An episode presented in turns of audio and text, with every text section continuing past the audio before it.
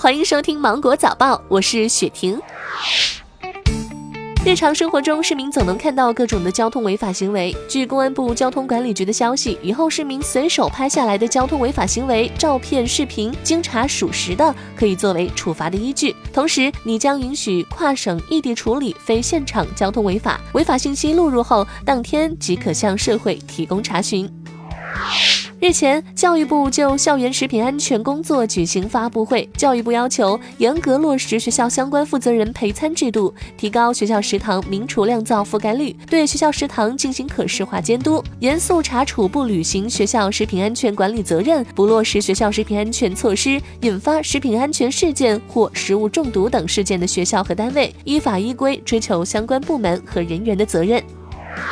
腾讯被纳入了电信业务经营不良名单。工信部官网显示，三季度二十一家企业因无证经营、超范围经营、不配合监督检查、违反实名制规定等行为，受到电信管理机构行政处罚，并被纳入电信业务经营不良名单，其中包括深圳市腾讯计算机系统有限公司。白兔止痛片堪称是代购界的网红神药，但药剂专家表示，该药片当中的某种成分在我国并未使用，副作用研究空白，风险完全不可控。长期服用还会形成精神依赖，停药后疼痛症状更厉害，在很多国家都已经被淘汰。所以建议各位小伙伴们还是不要再使用白兔止痛片啦。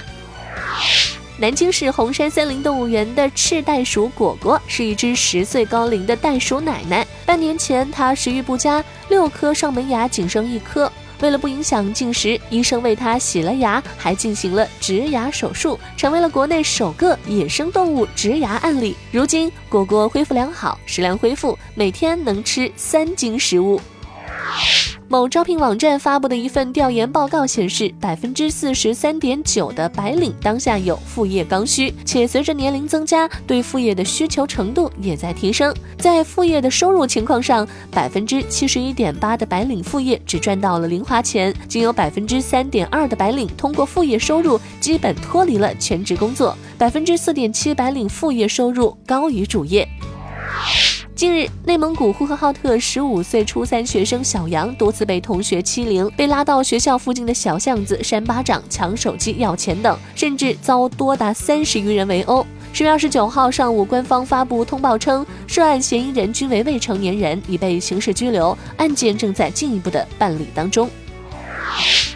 因为连续遭到台风的袭击，韩国的白菜产量下滑，首尔一颗不到两公斤的白菜涨到了三十元人民币。有数据显示，多地白菜交易价格上涨到每公斤约十三元，比去年同期高出了百分之一百九。很多韩国主妇表示腌不起泡菜了，成品泡菜因相对低廉成为了首选。韩国相关部门表示，将扩大从中国等地白菜的进口，以稳定市场供给。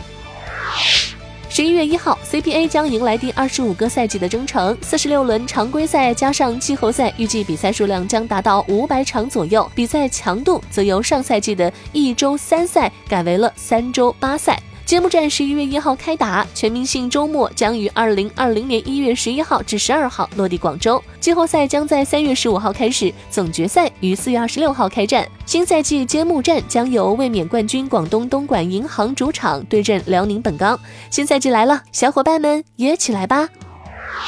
好了，那今天的新闻就到这里，我是精英九五电台的雪婷，祝你度过美好的一天，拜拜。